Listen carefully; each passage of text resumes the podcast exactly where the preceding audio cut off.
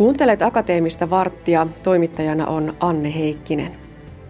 Joka kolmas suomalainen sairastuu jossain elämänsä vaiheessa syöpään. Se koskettaa siis meistä, voi sanoa, että jokaista, jos ei omalla kohdalla, niin läheisenä, ystävänä, tuttavana tai naapurina. Professori Katri Vehviläinen Julkunen, te tutkitte syövän hoidon laatua suuressa kansainvälisessä hankkeessa. Miksi nimenomaan tämä hoidon laatu haluttiin nostaa näin vahvasti esille? No hoidon laatuhan on tietenkin tämmöinen laaja käsite ja siihen liittyy monia ulottuvuuksia. Mehän tiedämme, että syöpää potilaiden hoitoa yleensä, lääketieteellistä hoitoa, siihen liittyviä tekniikoita on, tutkitaan paljon ja syövän hoidon tulokset ovat erinomaisia itse asiassa. Eli tämä sairaus on, sairauden hoitomahdollisuudet ovat kehittyneet huimasti.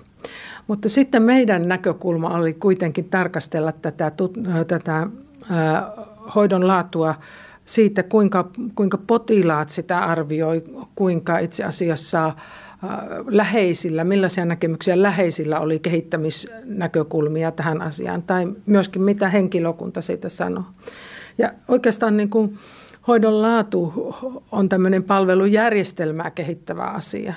Ja jos mietitään sitä, että mitä tällä hetkellä, vaikka meidän kotimaassa, kun puhumme tästä, uskallan sanoa sote, sote sosiaali- ja terveydenhuollon uudistuksesta, niin siellähän myös arvioidaan ja kilpaillaan siitä palvelutuottajat, että millaista se laatu on.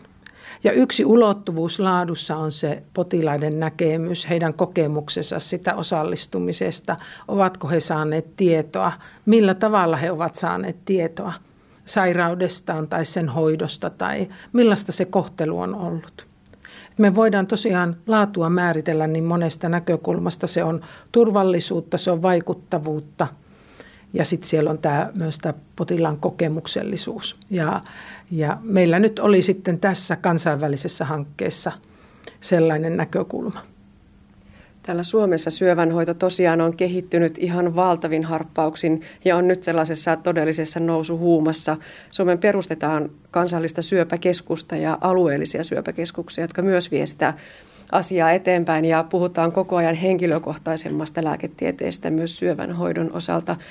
Pysyykö siellä se potilaan näkökulma mielestäsi mukana, kun sitä lääketieteellistä kehitystyötä tehdään niin huimaa kyytiä?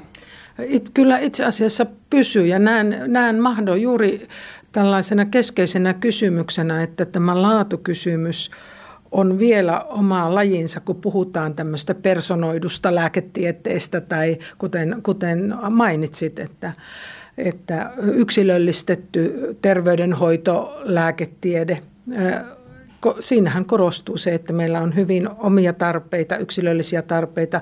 Tiedämme jo tuolta geneettisestä perustasta, miten me olemme hieman erilaisia. Ja sitten kun siihen yhdistetään kokemuksellista tietoa, niin näen, että siinä on mahtavia mahdollisuuksia. Hanke tosiaan oli kansainvälinen.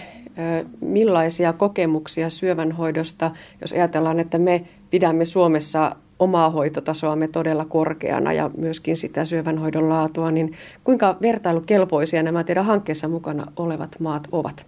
Itse asiassa tietenkin, kun meillähän oli mukana hankkeessa Suomen lisäksi Iso-Britanniasta, tietty yliopisto, Belgiasta yksi yliopisto, Yhdysvalloista yksi yliopisto, sitten Tanskasta – ja sitten meillä oli lisäksi meidän oma yliopistollinen sairaala ja yksi tietoteknologiayritys. Italiasta lisäksi mukana oli tämmöinen laatuyksikkö yliopiston yhteydessä yhteistyötä tekevä laatuyksikkö. Eli sillä tavalla, jos mietitte näitä maita, niin nehän ovat hyvin, hyvin tota, niin erilaisia. Ja jo taustoiltaan, miten hoitoa tehdään ja kun katsottiin palvelujärjestelmän toimintaa, niin – siellä on tiettyjä eroja, vahvuuksia ja heikkouksia. Mennään Katri Vehviläinen Julkunen sitten näihin Suomen tuloksiin. Suomessa se oli, oli se 208 potilasta, joiden mielipidettä kysyttiin syövänhoidon laadusta ja 35 prosenttia arvioi hoitonsa erinomaiseksi ja 45 prosenttia todella hyväksi. Mm. Nämä on ihan hämmästyttäviä lukuja.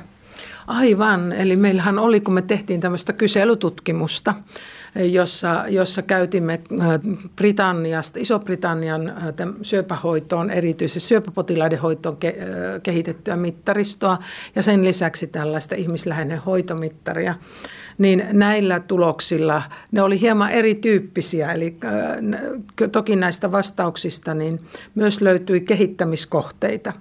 Ja sen lisäksi me haastateltiin täällä myös tämmöisillä erilaisilla yksilö- ja ryhmähaastatteluilla syöpäpotilaita, että sieltä sitten tuli myös niitä kehittämiskohteita lisää, että siinä mielessä niin kuin, ää, tuloksia pitää katsoa vähän niin kuin yksityiskohtaisemmin. Niin, mitä itse nostaisit sieltä erityisesti esille?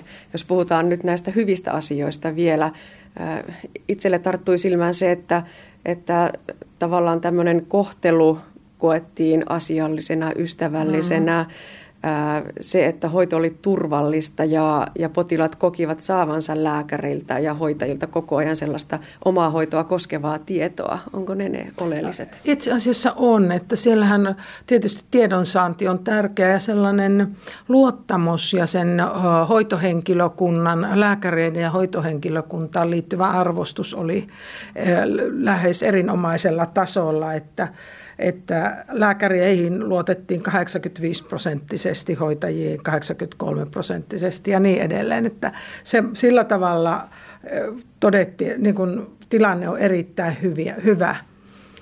Ja, ja tota, se, se positiivinen palaute oli sellaista.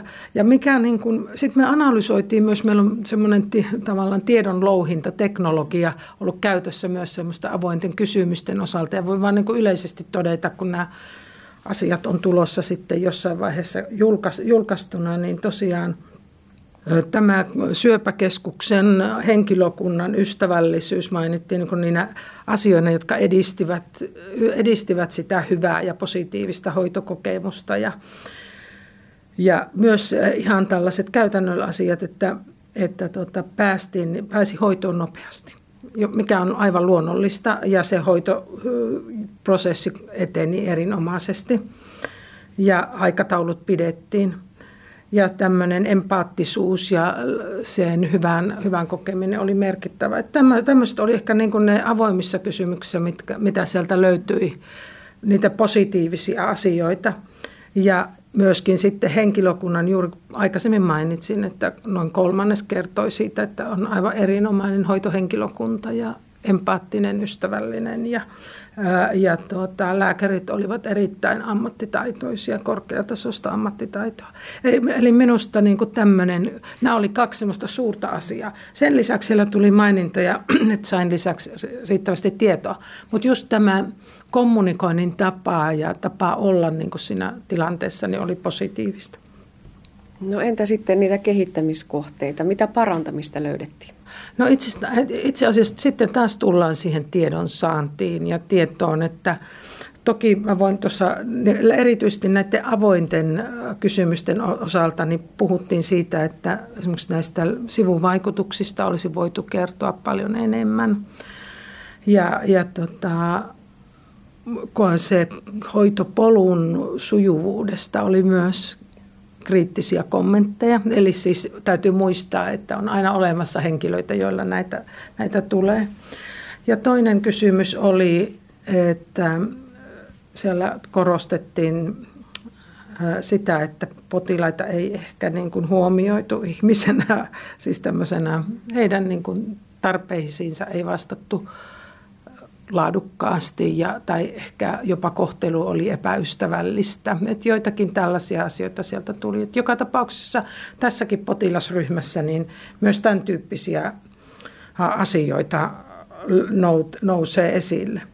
Ja jos otetaan vielä sellaisia yleisiä, kun me käytettiin tätä hoidon ihmisläheisyysmittaria, niin, niin siinähän näitä hyviä asioita oli tosiaan se ammattitaito, jonka aikaisemmin mainitsin – se oli turvallista, asiallista, ystävällistä se hoito ja se perustui heidän tarpeisiinsa. Mutta sitten tämmöinen vaikeampi kysymys on se, että potilaat toisaalta niin kuin odotti, että he voisivat osallistua hoidon suunnitteluun enemmän ja, ja että sille se keskustelu olisi niin kuin sillä tasolla, että he voisivat kokea semmoisen että heitä on kuultu. Ja tämä on aika jännä asia, että kun kansainvälisestikin katsotaan, niin me tiedetään, että on olemassa potilasryhmiä, jotka haluavat osallistua. Sitten on kyse erittäin monimutkaisista hoidoista ja mikä se tunne, kuinka se tunne niin kuin rakennetaan siitä, niin tämä on se aika jännä asia. Ja sitten tietysti henkilökunnan, tässäkin tutkimuksessa henkilökunnan kiireeseen ja henkilöstöresurssien vajavuuteen kiinnittivät potilaat huomiota.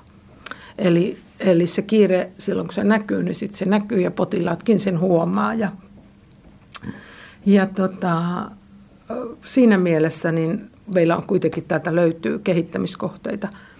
Ja ehkä vielä yleisesti voin todeta, että kun olemme käyttäneet tätä, tätä britannialaista englantilaista mittaria, jossa, jota syöpäpotilailla on käytetty siellä paljon, että siellä on 80 000 syöpäpotilasta täyttänyt sen, niin siellä tosiaan ehkä tähän hoitoon osallistumiseen liittyen, niin meillä on hieman erilaisia tuloksia, että, että tota, sitten Britanniassa ja Yhdysvalloissa aika paljon korostetaan sitä potilas, potilaan niin kuin aktivoimista näissä asioissa. No entä sitten ne läheisten kommentit? Millä tavalla läheiset kokivat, saivat he tukea siihen, että, että oma läheinen on sairastunut syöpään ja tosiaan niin se koskettaa todella laajaa ihmisjoukkoa siinä sen syöpäpotilaan ympärillä. Kyllä siinähän meillä on kehittämiskohdetta ja toki meillä sairaaloissa, niin kuin meidänkin omassa yliopistosairaalassa, niin on kehitetty asiakasraateja ja on vertaisryhmätoimintaa, meidän syöpäjärjestöt järjestävät.